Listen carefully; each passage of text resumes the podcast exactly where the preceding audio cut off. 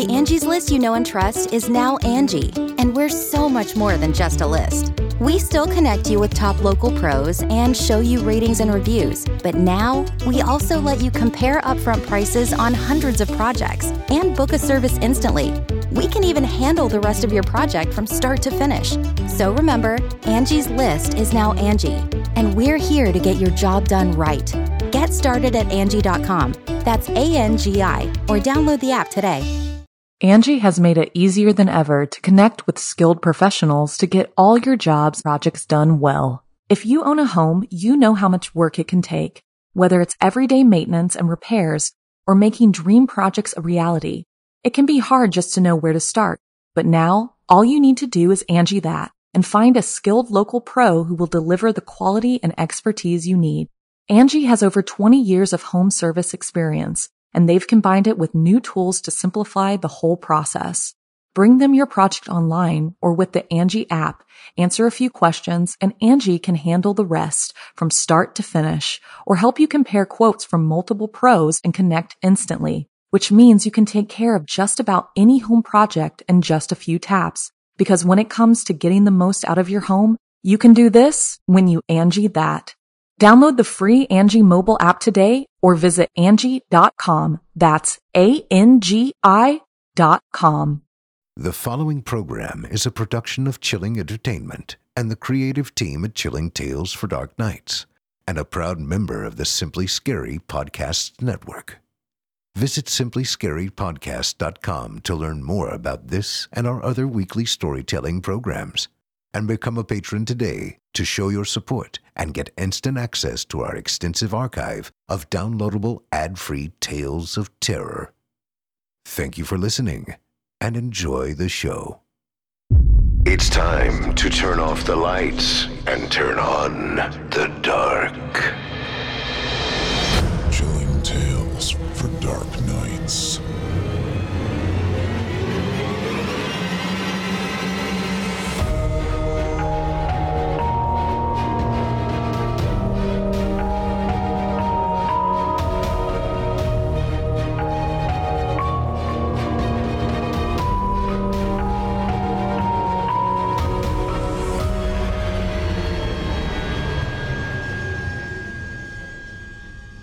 Good evening, listener.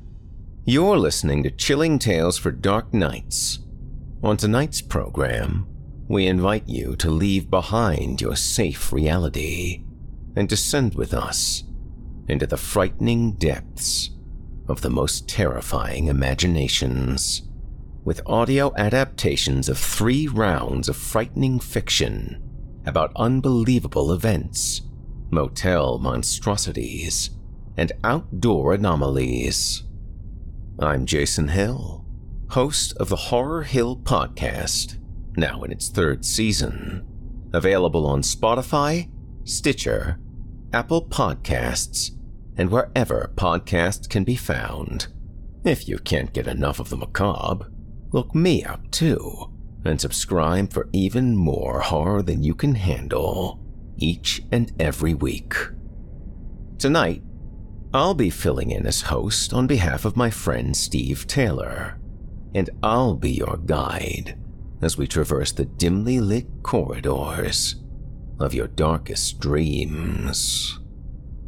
Joining us tonight to help bring to life the frightening fiction of Ryan Harville, Bryce Simmons, and Jay King to life are voice talents Drew Blood, Steve Gray, and Mick Dark. Now, Get your ticket ready. Take your seat in our theater of the minds. And brace yourself. It's time to turn off the lights and turn on the dark.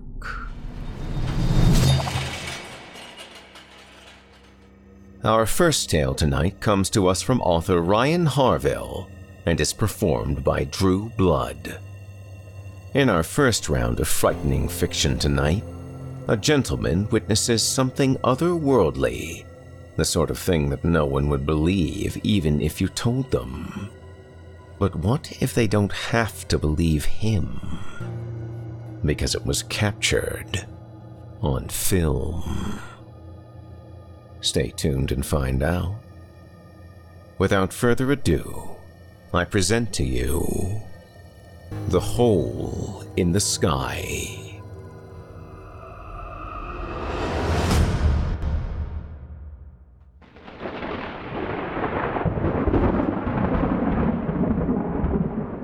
To whomever may be listening, welcome to the end of the world. That's fucked up, huh?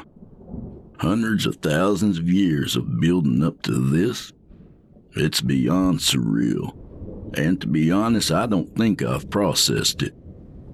Processed it? That's funny. Like anyone can deal with this.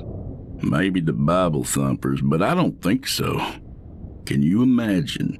Spent their entire lives waiting to be beamed up above to leave before all the shit hit the fan. No, I don't think anybody is coping well at all. Now, I don't know exactly when the riot started, but it wasn't too long after the first incident. Once the footage went viral of the sky opening, everything went to shit pretty quickly. Buildings cracked like eggs, spilling their contents into the open air, where some unimaginable current pulled everything into a void? A hole?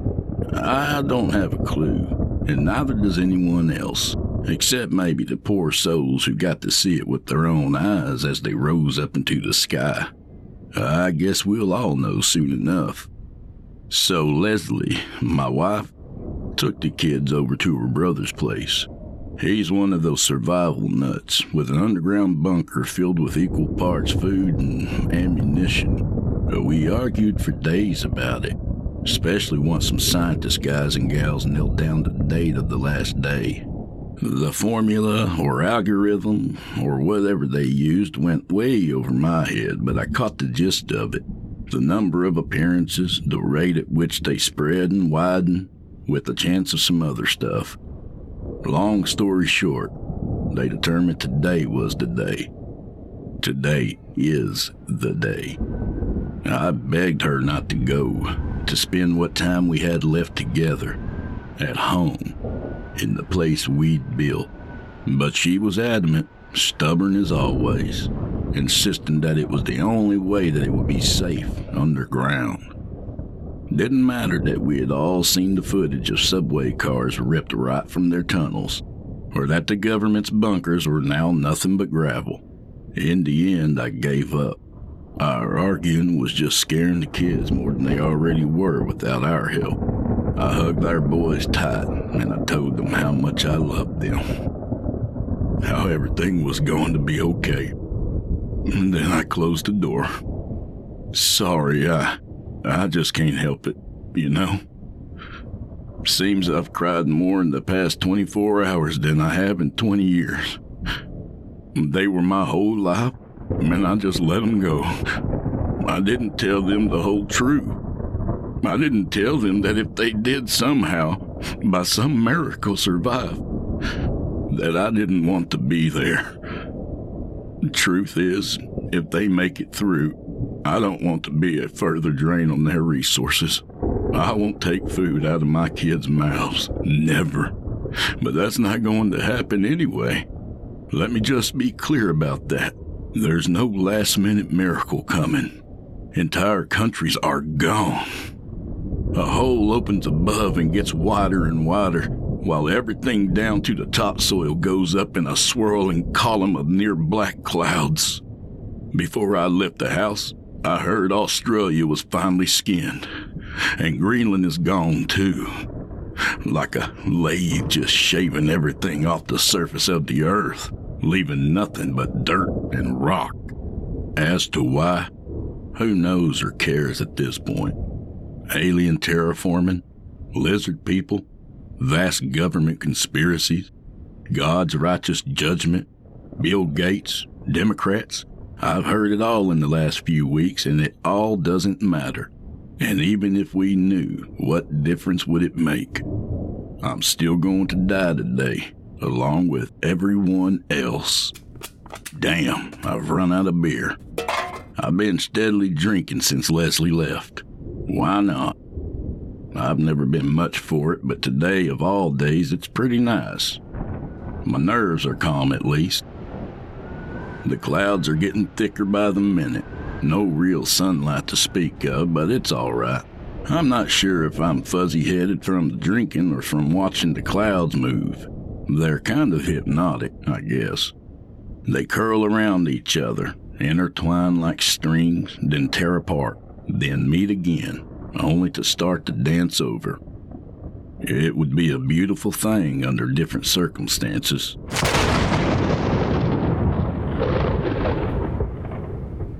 Christ, I've never heard a thunderclap like that. I felt it in my bones, felt my heart rattle in my chest. I'm surprised there's not a mushroom cloud on the horizon. Well, that's how I always imagined the end, you know. My father used to tell me stories about drills they had to perform in school when he was growing up. The siren would go off, the sound sawing through the afternoon air. Then they'd have to crawl under their desks and put their little hands over their heads and wait for the end. And now my sons do something similar, preparing for the chance that some asshole with an AR 15 kicks in their classroom door. I get it now. I don't think I ever got it then, but yeah, I get it now. I'm not crawling underneath a desk, though. I'm just going to sit right here on my front porch and watch the sky open for me.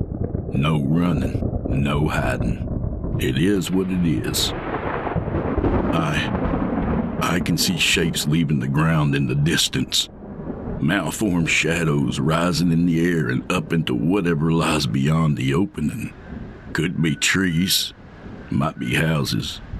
Our nearest neighbors live out that way, Jan and Harold. They came over to the house often to chat and see the boys. They never could have kids of their own, so I guess they liked being around mine. They didn't know how lucky they were. I know that sounds awful, and I feel awful saying it, but they didn't have to explain this impossible situation to a child. Didn't have to tell them that they. that they wouldn't. I, I don't think I can do this. I, I thought I was strong enough to watch it creep towards me, but I can't. It's like watching the world's slowest bullet coming at you in a long, doorless hall. There's no room to dive out of the way, no doors to duck behind. I can see people going up now. The flailing limbs are easy to make out. I don't know if I'm imagining their screams or if I'm actually hearing them. I've changed my mind. I think I'm I'm glad they didn't stay. At least they won't see it coming. The edges are getting clearer. Not clean cut like it was carved into the sky. Nothing as obvious as that, but there's definition there. A boundary between worlds. I don't know if worlds is right, but it leads somewhere else. Some unimaginable place. Maybe even into the vacuum of space. Nobody knows. Screaming, yes. The screaming is closer. Can you hear it? The sound warps in the wind back and forth like waves. Sounds closer than it is. I brought out my pistol with me. I just feel safer with it here. It won't stop what's coming, of course, but it will stop me. I just want to see inside before I go. See if there's something in there. And if I can't stick it out, well, I have another option. It was my father's pistol. He's long dead now, and I'm glad he didn't live to see this. Glad I don't have to see the smug satisfaction on his face. He already had a crazy streak in him, and this just would have made it so much worse. He went slow, Alzheimer's and dementia. I, don't know if it was growing up with the threat of nuclear annihilation or what, but he was always preoccupied with the end of times.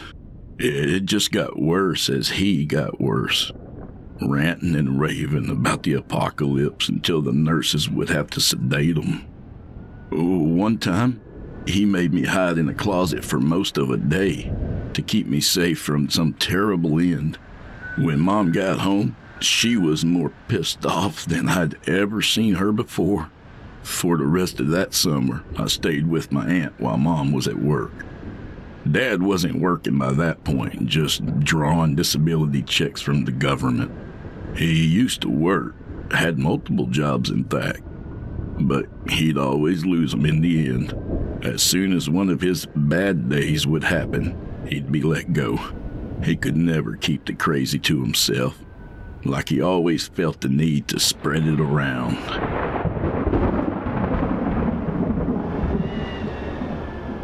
Yeah, it's getting colder out here.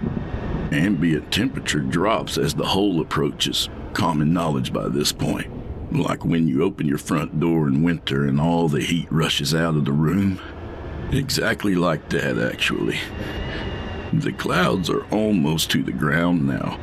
I can imagine them tearing into the earth like fingers, pulling up handfuls to be drawn up into the absence there. Anyway, Sorry I got caught up in the moment. What was I saying? Oh, yeah, Dad.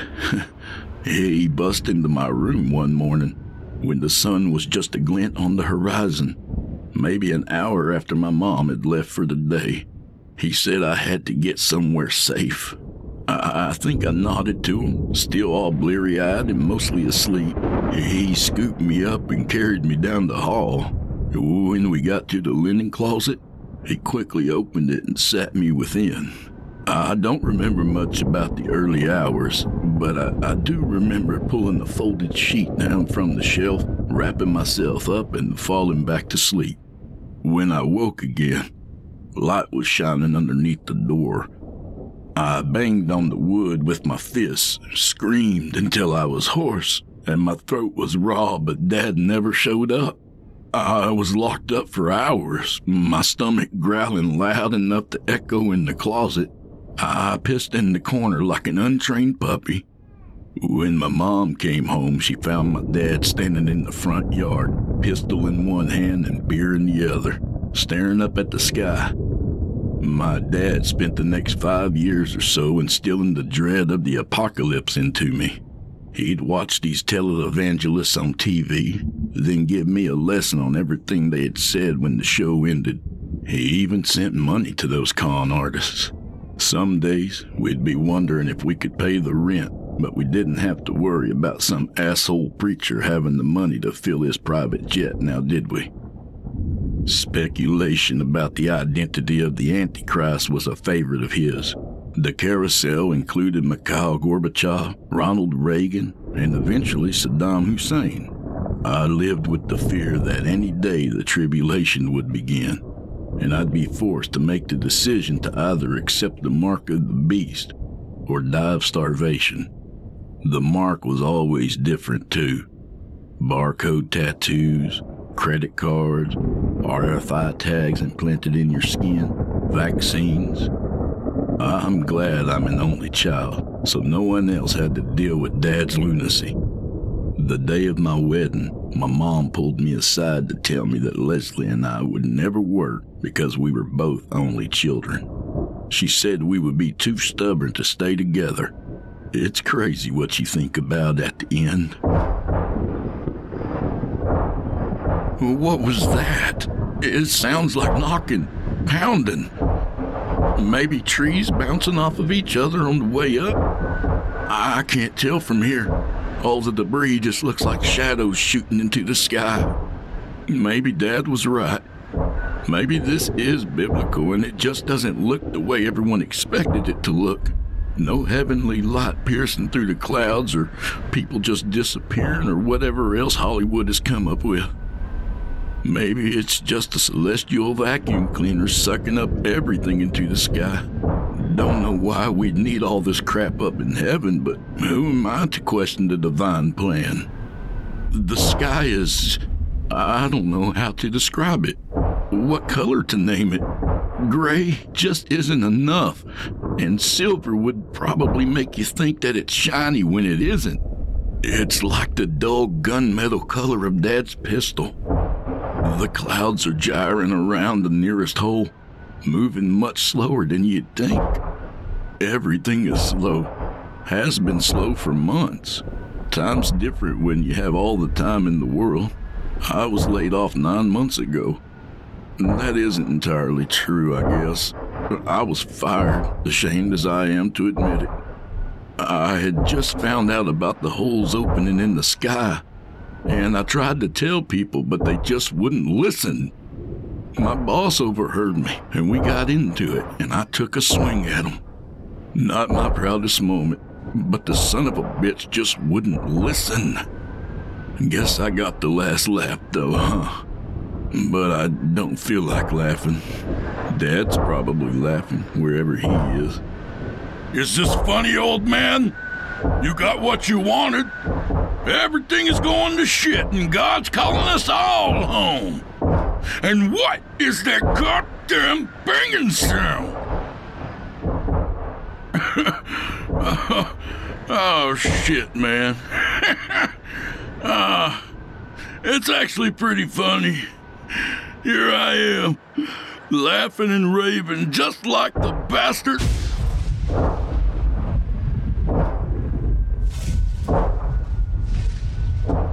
Here it comes, like it's stretching to meet me. The, the clouds are splitting in a jagged line and coming this way. Like the hole just got too wide and just split. Jesus, listen to that wind howl! Like a goddamn freight train. I thought I was ready. I really did, but I'm scared. I don't think I want to see what's in there anymore. I could end it here. Just do it and get it over with. It'd be so easy.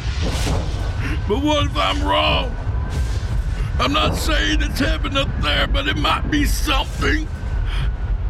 It could be a paradise, a fresh start for the human race.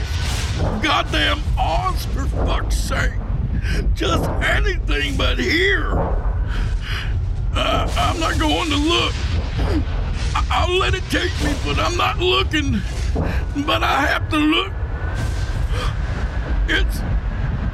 It doesn't make any sense. There's no light coming, but there's reflections and things, and dear Christ, what are they? They're voices. Voices like squeaking hinges. What is. Leslie? What are you doing? Take the boys back. Back where? No! Don't look at it! What? At the hole! Don't look at it! Get them away from here! I swear to God I'll shoot! I'd rather put you all down easy than to have you see what's happening! Don't you get it? Don't you fucking get it? I'll do it! Please don't make me! No!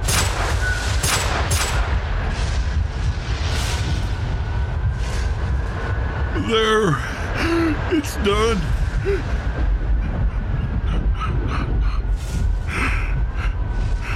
Now they won't see.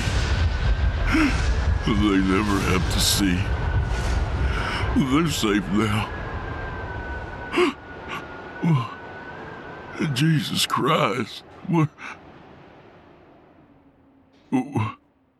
Where?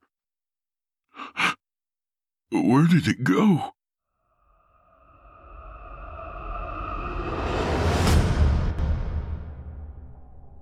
You can live out your MasterChef dreams when you find a professional on Angi to tackle your dream kitchen remodel.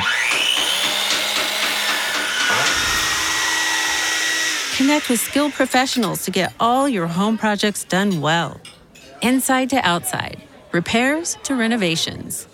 Get started on the Angi app or visit Angi.com today. You can do this when you Angi that. Angie's list is now Angi, and we've heard a lot of theories about why. I thought it was an eco move Fewer words, less paper.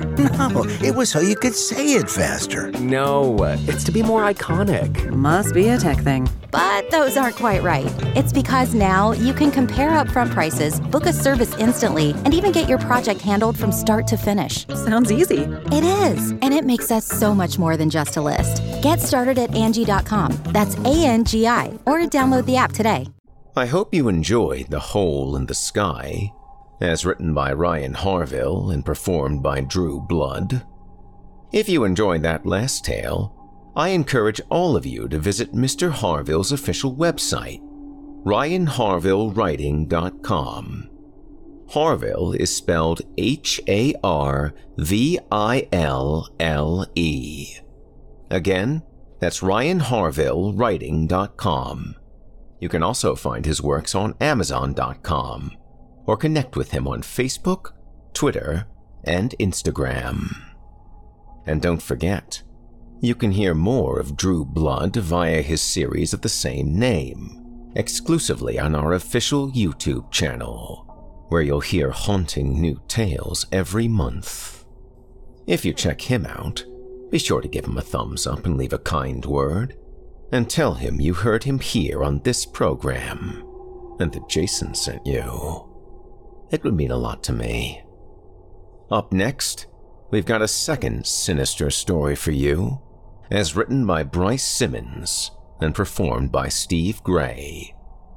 In our second occult opus, we'll meet a group of friends road tripping through the Midwest who decide to spend the night at a motel and soon discover they are being monitored by someone or something with plans of its own. Now, without further ado, I present to you Tale of the Roof Reacher.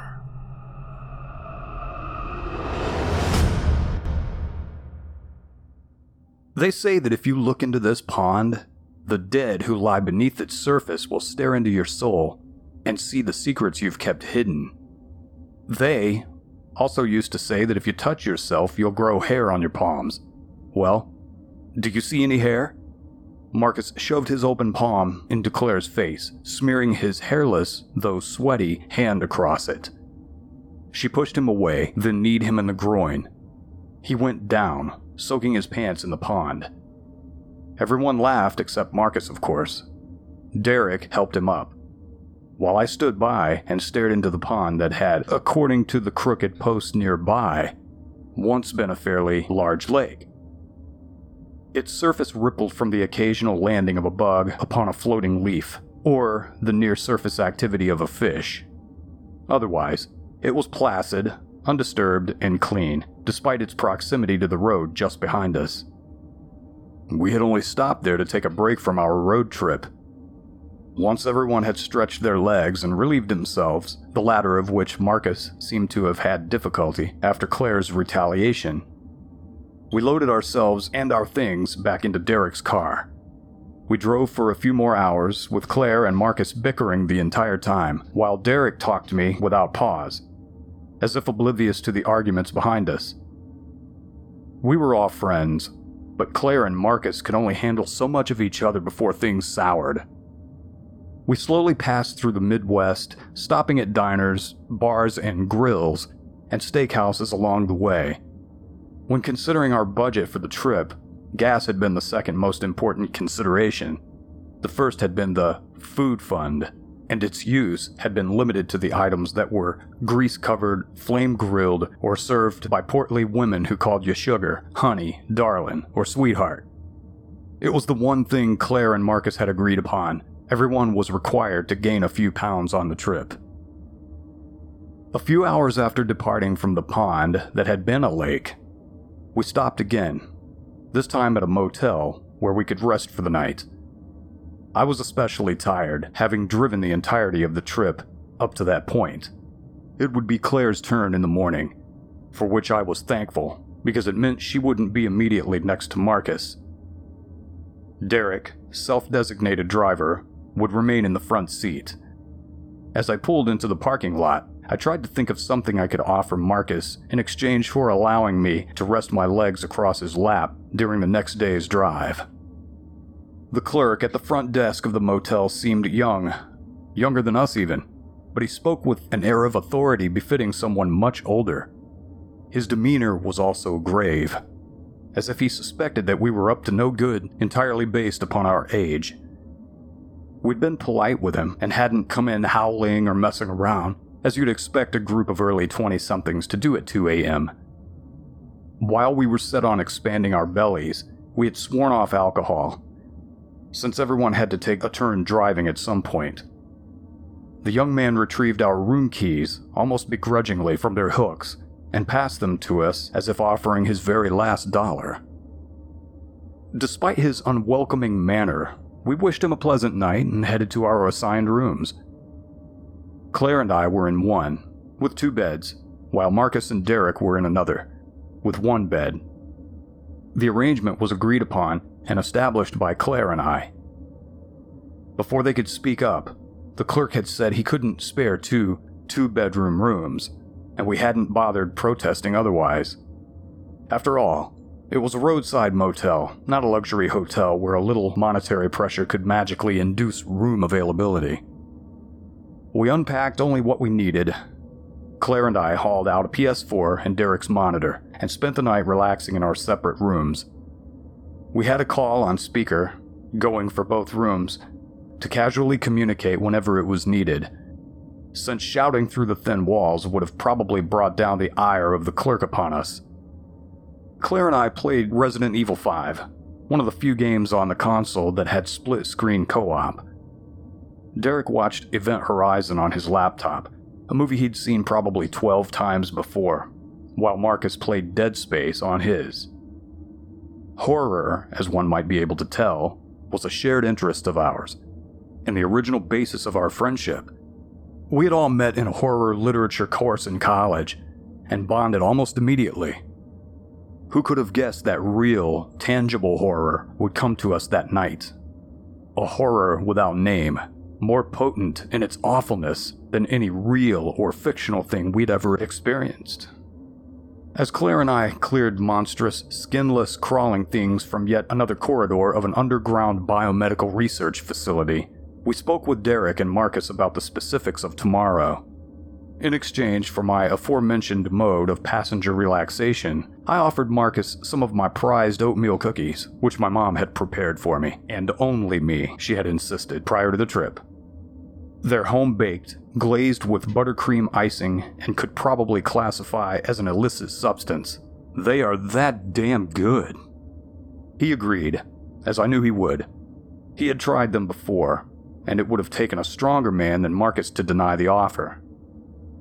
Derek asked Claire if she had memorized the route, and Claire confirmed that she had, although she questioned why she would need to, since he had appointed himself as navigator. We all knew that Derek had done it solely because he hated sitting in the back, where the air conditioning was broken. Regardless of positioning, the frontal vents never sent their cooling flow back there, either. He quickly shushed us, as if the present moment in the movie was some part he'd never seen before. Claire rolled her eyes, and we returned our focus to the game. A few seconds later, when we had reached the area's end, the power of our room went out. Claire and I cursed simultaneously, as did Derek and Marcus a moment later. Marcus, Claire, and I had reason to, having lost our progress in our respective games. Marcus was watching the movie on his laptop and hadn't been interrupted by the outage. Since both rooms had lost power almost at the same time, we immediately, rationally assumed that it was a motel wide situation we didn't suspect that only our rooms had had their power shut off. We also agreed not to call the front desk and ask about what had happened. There had been several cars in the motel lot, so we figured the clerk would be getting plenty of calls already. No point in us waiting for the line to clear only to be told that he, or whoever handled such issues, was working on it. A knock came to our door about two minutes later, in the interim, between the outage and the knock, Claire and I had started to get our stuff ready for the trip tomorrow. We agreed that even if the power came back sooner than later, we didn't feel like going through the same area in our game all over again that night. Our bags were on our bed and we were loading the equipment back into them. Within my bag was a can of pepper spray, another gift from my mother for the trip. I glanced at the can as I loaded my controllers into a pouch, but thought nothing of it and zipped up the bag with the can buried beneath cables and plastic. When the knock came, I was sure that it was the clerk stopping by to inform us of what had happened. Claire must have thought similarly because she hopped off the bed, flicking her phone's light off as she did so. She went to the door, unlocked it, and threw it open. Before she could make a sound, she was snatched up into the air by some long appendage that had descended from the roof of the building. My mind hadn't quite processed exactly what had happened due to the darkness of the room and suddenness of her aerial abduction. So, when the appendage came back down, presumably to pull me into the night as well, I remained on the bed, staring at the overgrown limb, outlined in white by the moon's pale glow. It wasn't until the fingers, all three of them, angled inward, past the threshold of the door that I thought to get up and close it. I fell off the bed in my haste, but managed to get up and close the door before the limb could come probing the room. I pressed myself against the door, thinking that the massive arm would try to force its way in, given its size and the accompanying strength I guessed that it would have possessed. But it didn't bang on the door, nor try to rip it from the hinges. To my surprise, it knocked politely on the wood, even though it could have easily smashed the thing to pieces. Those knocks, that common seven note rhythm I'm sure we all know, brought me nothing but dread. Its use of that friendly greeting somehow made it seem even more sinister than before. I wanted to call out Claire's name, but part of me, with some morbid sureness, speculated that Claire was already dead. That as the thing above knocked on the door, with one elongated arm, it tossed her bones aside with another. The other part of me was just too damn scared to make any noise at all. Even though the thing above presumably knew that there was someone else in the room. Why else would it have knocked? In my completely justifiable absent mindedness due to the horror of the moment, I had forgotten about the still ongoing call with Derek and Marcus. Claire's phone had been in her hand, and the call had been placed with it. As I did my best to silence any noises produced by my internal organs, I heard Derek's voice from above, talking through Claire's phone. Hey, uh, did you guys drop the phone or something? I would have screamed out and would have assuredly been heard through the walls if not the phone, but before I could open my mouth, someone else opened theirs. Oh, yeah. Sorry, can you hear me now? It was Claire's voice, heard from up on the roof, speaking as clearly and as calmly as ever. Claire, who had just been snatched up by some nightmare sent hand before she even had a chance to scream. A barely audible sound and the sudden absence of Derek's voice, which had been in mid response to her question, indicated to me that the call had been taken off speaker. Claire's voice continued to be heard, and none of her responses even hinted that she had been seized by some night lurking thing. Perhaps a bit too late, I realized that I wasn't hearing Claire at all. It was the creature that had been speaking perfectly mimicking Claire's voice. My fear evolved into heart quickening terror at this realization. I felt dizzy, having come to that dark conclusion, and still the horror of that night hadn't yet peaked. From up above, I heard Claire's voice ask if she and I could come over to their room. A moment later, it said, Great, we'll be right over. The call was audibly ended after that, I heard movement from up above, a sort of shuffling and a subsequent groaning from the structure as if it had been relieved of a great burden. The sounds of movement, issuing from something massive, continued along the roof until they crossed over towards the roofing of the other room. They suddenly quieted thereon, the creature not wanting the boys to suspect its true nature. It hadn't cared if I heard, it knew that I already knew. It took a moment for my paralyzing fear to subside before I ran to the wall. I had considered and dismissed the idea of calling them with my phone in the few steps it had taken. They might not have answered soon enough. I pounded on the wall, shouting through the plaster for them to not answer the door. But coinciding with my beatings on the wall, I heard something calmly knock on their door.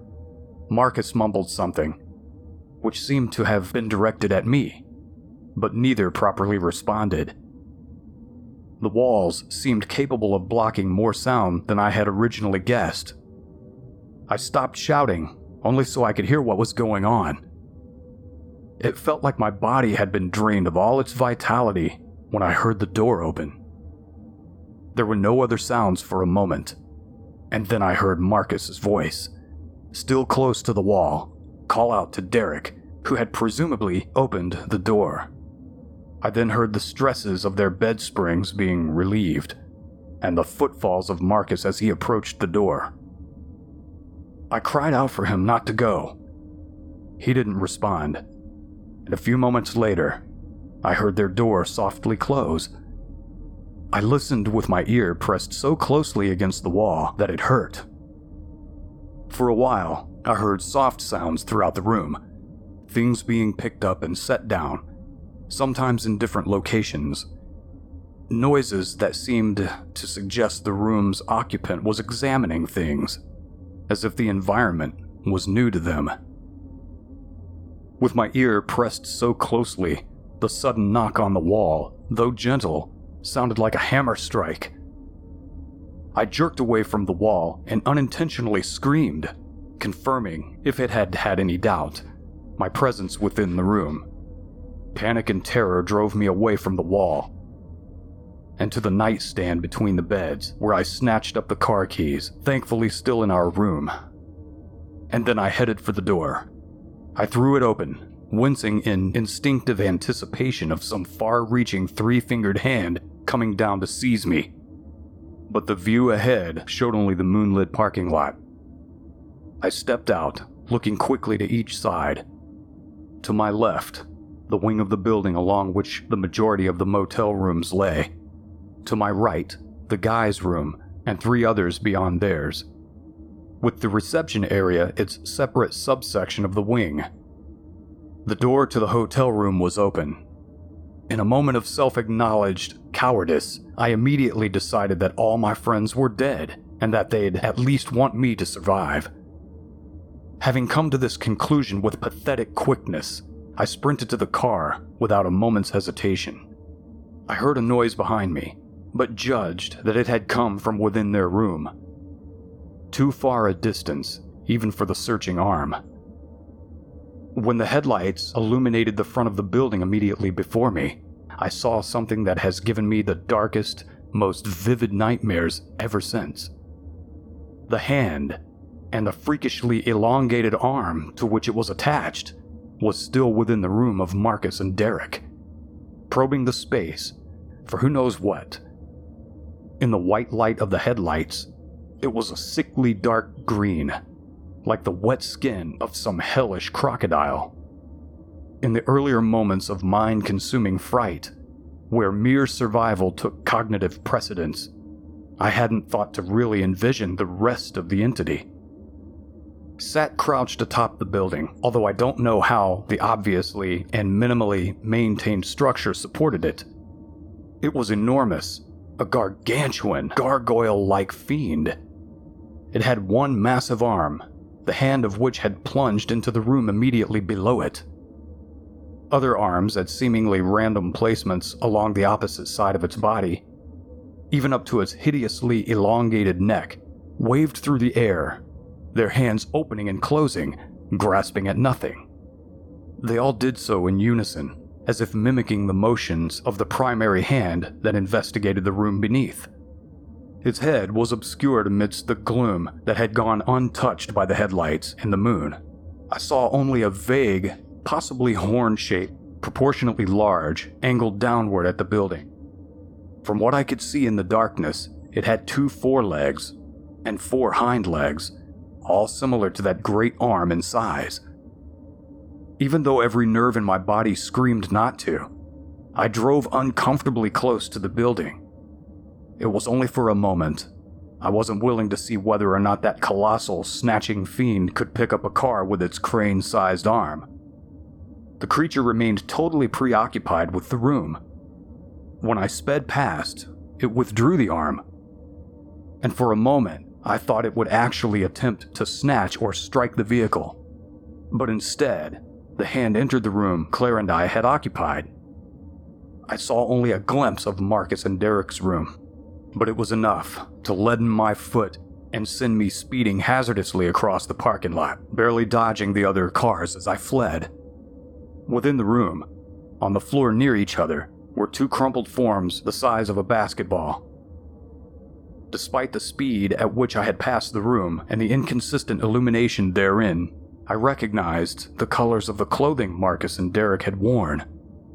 Those two hyper compressed objects, almost perfectly spherical objects, had once been my friends. I cleared the parking lot and turned onto the highway, but some morbid pull turned my attention to the rear view mirror. Even as I sped away, putting miles between myself and the motel, I could never seem to remove from the mirror the image of that thing perched atop the building, juggling their crushed bodies. I won't go back there, even if the police demand that I show them the exact area myself. I'm sorry, friends.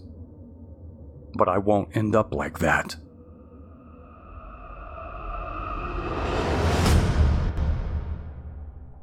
The Angie's list you know and trust is now Angi, and we're so much more than just a list. We still connect you with top local pros and show you ratings and reviews, but now we also let you compare upfront prices on hundreds of projects and book a service instantly.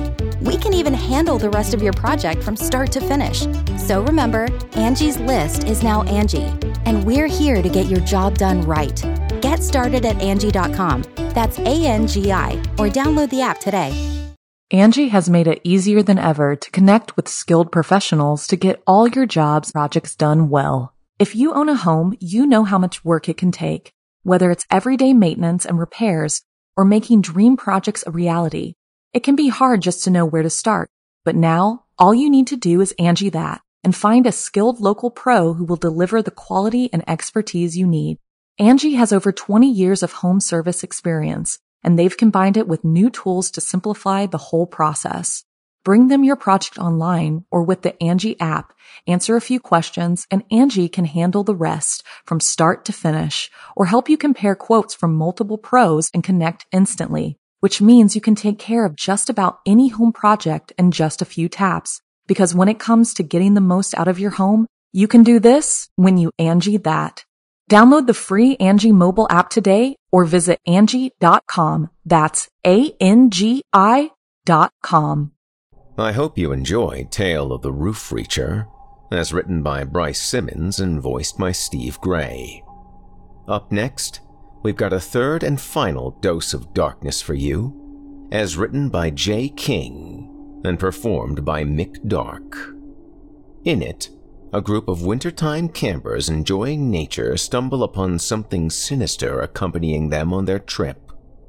But, unlike the group in our prior story, this band of buddies is out of earshot and may just be out of luck. Now, without further ado, I present to you the incident.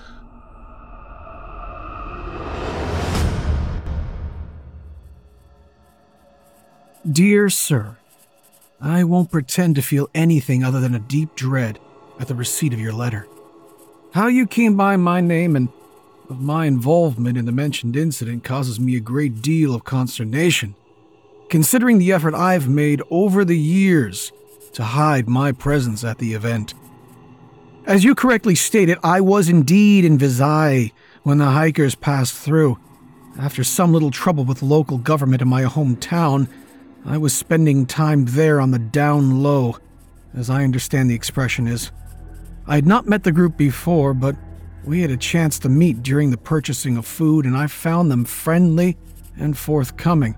And I'll admit that their little expedition seemed an enjoyable one to me, though I had not their experience in climbing and mountaineering. My hesitation on whether to join them or not originally led me to start out alone on my own journey on a somewhat parallel route, though with a different destination. But I found myself oddly drawn to that intriguingly determined little group, and so eventually changed my mind and my path.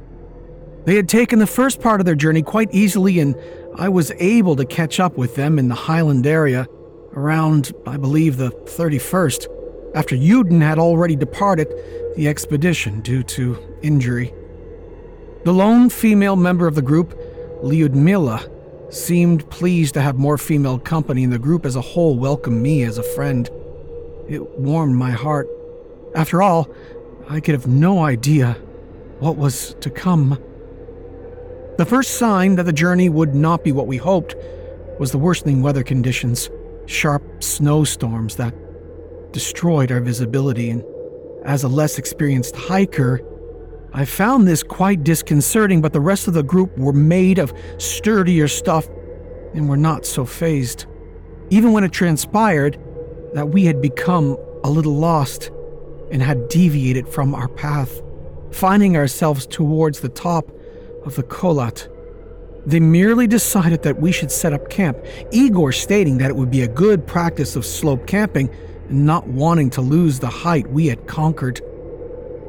Oh, that we had been more cautious, been less eager. Despite the presence of women in the group, we shared one tent between the ten of us, and practicality being far more important in the circumstances than propriety. It was actually Lyudmila that woke up first that night, her movement waking me. Can, can you hear that, Veta? She asked, and the concern in her voice made me hesitate. In the silence of the night for several moments, all I could hear was the gentle breathing of our companions. And then there was a crunch of snow outside, and a sharp noise like the heavy breath of a large animal. A bear, perhaps, though we were aware of nothing like it in the area. Lyudmila and myself, we froze, our eyes locked together, and then she reached over and gripped Igor's arm. His eyes opened blearily and focused on us, and I saw his expression grow puzzled as he watched me press a finger to my lips. Huh? What? He sat up carefully and he stared at us a question on his face. In answer, I just pointed to where the sound seemed to be coming from. It was closer now, and whatever it was seemed to have its face pressed to the side of the tent, as I could hear it sniffing along the bottom of the material. I was aware of the other members of the group awakening, slowly sitting up their bodies still and silent as they heard the thing outside investigating us. I don't know what we all felt at that moment. Some fear, certainly, but perhaps not terror. A large animal does not necessarily mean a predator, after all, and our tent was sturdy in any case. I caught Igor's eye, and his calmness soothed me. The thing outside was moving around towards the front of the tent, towards the opening that we believed to be securely tied. And then the noise. Oh God, the noise! I can't describe it fully. Something like a scream, but furious. Somehow high pitched and shrieking, and yet with some lower rumble of bass that seemed to make the ground shake beneath us. There were cries of fear within the group, and we grasped each other. At my side and absolutely terrified, Yuri snatched his knife out of his bag and he slashed it through the side of the tent. The slit he made was easily big enough for him to fit through, and he fled out of it, followed quickly by Georgie. As the thing outside pushed against the front of the tent, the rest of us surged forward towards this escape route, briefly bottlenecking Whilst behind us, that awful roar grew louder, and then we were free and fleeing down the slopes towards the nearest shelter we could find. I don't know how long we ran. Freezing, terrified, and pursued by that creature before we saw the woods ahead of us and we barreled in. We scrambled into bushes and up trees, breathless, and trying to make each other out in the darkness as well as to see if that thing had followed. There was silence around us, and I think we all dared to hope that we had escaped. But whatever elation could have been in store for us was quickly dashed by the realization of our situation. We were outside, in the freezing cold, most of us without shoes even, and with no way to find our way back to the dark to our belongings. I, I'm not sure how long we cowered there before we realized that we were going to have to at least attempt to return back the way we came. Georgie and Yuri were already beginning to succumb to the first signs of hypothermia. I heard Zinaida shushing Yuri, who was shaking violently and hissing about his bare feet. There were hushed discussions of starting a fire, but I think we were scared that it would bring the creature back to us. So Cold. Igor made the decision that the rest of us would stay in the woods, while he, Zinaida, and Rustam would attempt to return to the tent to fetch clothing and provisions. They left soon after. We never saw them again. After several hours, Nikolai urged us to start at least a small fire if we didn't want to lose Yuri and Georgie, who were huddled at the bottom of a pine, deathly pale. Yuri had already tried to remove his clothes once. I'm sure that many of your education is aware of paradoxal undressing. Though Lyudmila had managed to stop him. Semyon agreed, and we collected firewood and attempted a blaze, though without much luck never really managing more than a sputtering failure. And after Yuri suddenly jerked his leg, knocking the fire out and singeing his trousers in the process, despite the bitter weather, we gave up. But you have to be practical in these circumstances, you see, so when Yuri and Georgie were seen to not need them anymore, we took their clothing. Their troubles were over. It was Alexander who first stated that he did not believe that Igor and the others would be returning, and that if we wanted to survive this, we would need to set out on our own. Those of us that remained, myself, Lyudmila, Nikolai, and Semyon, had to agree. We were on our own. We set out carefully and quietly as we could, thinking to follow in the footsteps of Igor and the others and make our way back to the tent. We stayed close together, eyes wide and staring out into the darkness. That we had already lost our way only became apparent when moonlight burst out from behind a cloud and shone down on a gaping ravine that none of us could remember on our flight down from the tent to relative safety. Should we turn back? whispered Alexander to the rest of us, but before any of us could answer, Nikolai glanced behind us and let out an awful cry. I don't believe the rest of us looked to see what he had seen. We had a good idea after all, but instead just ran as fast as we could away from it. In the panic, Nikolai, terrified by what he'd seen, stumbled the wrong way, and I saw him disappear over the nearby edge. Lyudmila screamed at that and immediately changed her course to a path that led towards the ravine and down, perhaps hoping that we could somehow save him. Semyon, Alexander, and I followed her.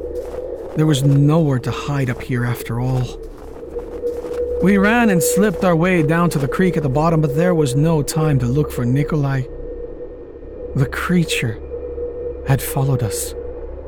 We could hear its fast footsteps and its grumbling growl. I tried to sneak a look over my shoulder as I ran, but could only make out a shadowy shape in the darkness. Our group found itself splitting up, each trying to make different cover. I saw Lyudmila make for a group of boulders, whilst I lunged for a large shrub growing stubbornly by the freezing water. I didn't see at that time where Alexander went. Once hidden, I turned to see if the creature had seen me, might perhaps even now be bearing down on me, but it was not. Semyon had slipped in the water and he was trying to drag himself away.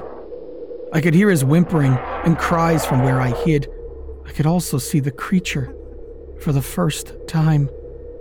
It was tall and thin, human like, I guess, but wrong in too many ways. In the moonlight, I could make out unnaturally long limbs, jutting bones. Its face wasn't too clear, though I thought I could make out dark holes where eyes and mouth might be. It was bearing down on Semyon, who had twisted round to face his attacker. Brave man. The thing leaned down towards him and screamed. The noise was worse than before, again with that strange split of high and low resonance. With wide eyes, I saw Semyon's face contort in pain. And then I looked away, squeezing my eyes shut. I heard a dull crack, like the crunch of bones, and then silence. I peered out. Semyon was slumped back in the water. Dead, I had no doubt. The thing was standing where I'd seen it last, its back to me. It was unnaturally still, like a statue. I glanced over to the boulders where I had seen Lyudmila, and I saw her, peeping out as I was, her eyes on the monster.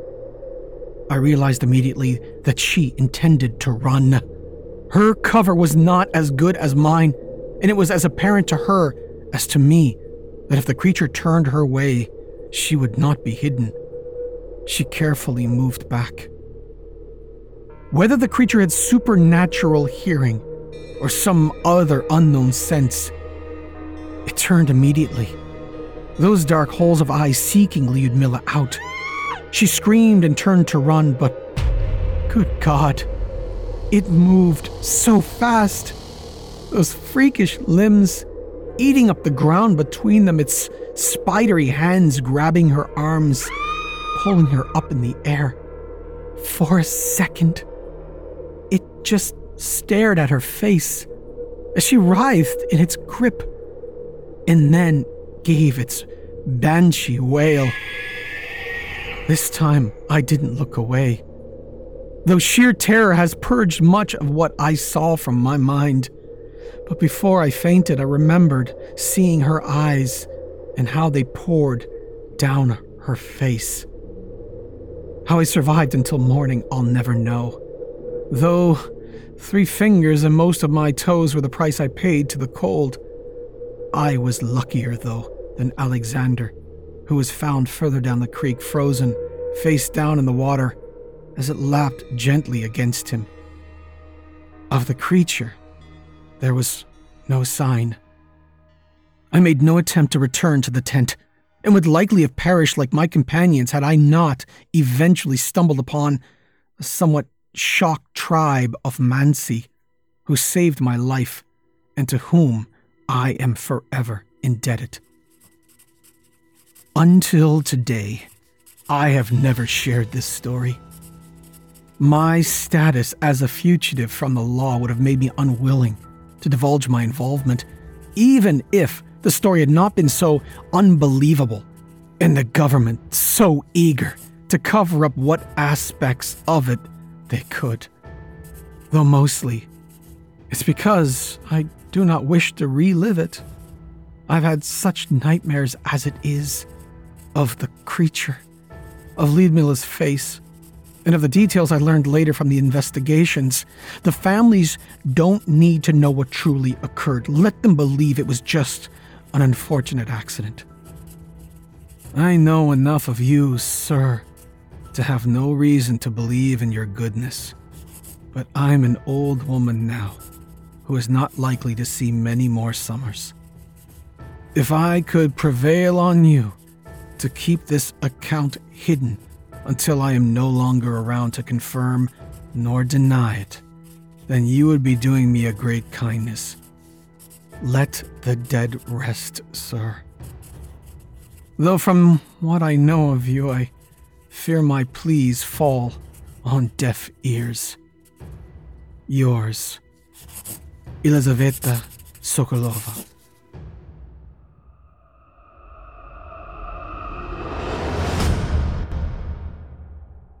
Another day is here, and you're ready for it. What to wear? Check. Breakfast, lunch, and dinner? Check. Planning for what's next and how to save for it? That's where Bank of America can help. For your financial to-dos, Bank of America has experts ready to help get you closer to your goals. Get started at one of our local financial centers or 24-7 in our mobile banking app. Find a location near you at bankofamerica.com slash talk to us.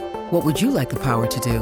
Mobile banking requires downloading the app and is only available for select devices. Message and data rates may apply. Bank of America and a member FDIC. I hope you enjoyed the incident, as written by Jay King and voiced by Mick Dark. As a reminder, you can hear more of Mick on our official YouTube channel. Just search for him by name, Mick Dark, or watch for his latest releases with new Tales to Terrify released each and every month. Now, our weekly descent into the depths has just come to a close. But before we go, I'd like to take a moment to thank you for joining us for tonight's episode and remind you to take a moment to stop by our iTunes page and leave Chilling Tales for Dark Nights a five star review and a kind word, and follow us on Facebook, Twitter, and Instagram if you haven't already. And of course, subscribe to us on YouTube where you can find an archive of our work going back to 2012. And consider signing up as a patron at our website, chillingtalesfordarknights.com, to show your support and get all of our content ad free. I'm your host, Jason Hill, and it's been a pleasure. Tune in again next week when we once again turn off the lights and turn on the dark. Sweet dreams, listener. Sweet dreams. Thanks for joining us. You've been listening to Chilling Tales for Dark Nights, a production of Chilling Entertainment and a proud member of the Simply Scary Podcasts Network.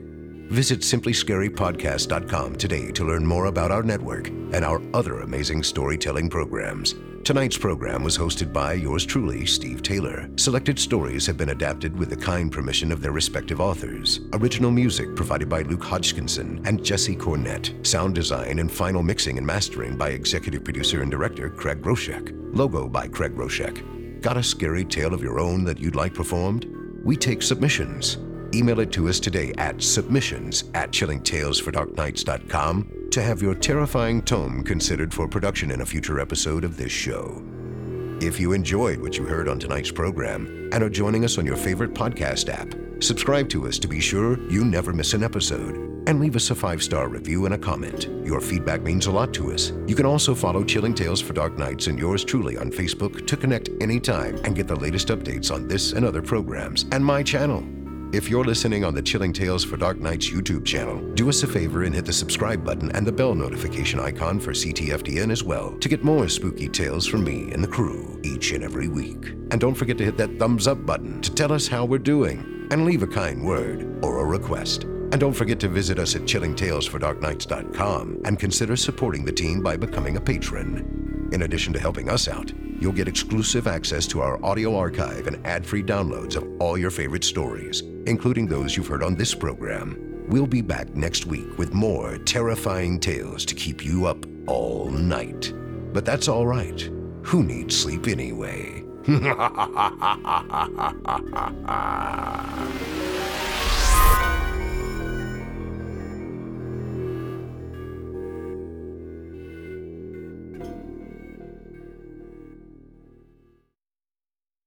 Angi has made it easier than ever to connect with skilled professionals to get all your jobs projects done well. If you own a home, you know how much work it can take, whether it's everyday maintenance and repairs or making dream projects a reality.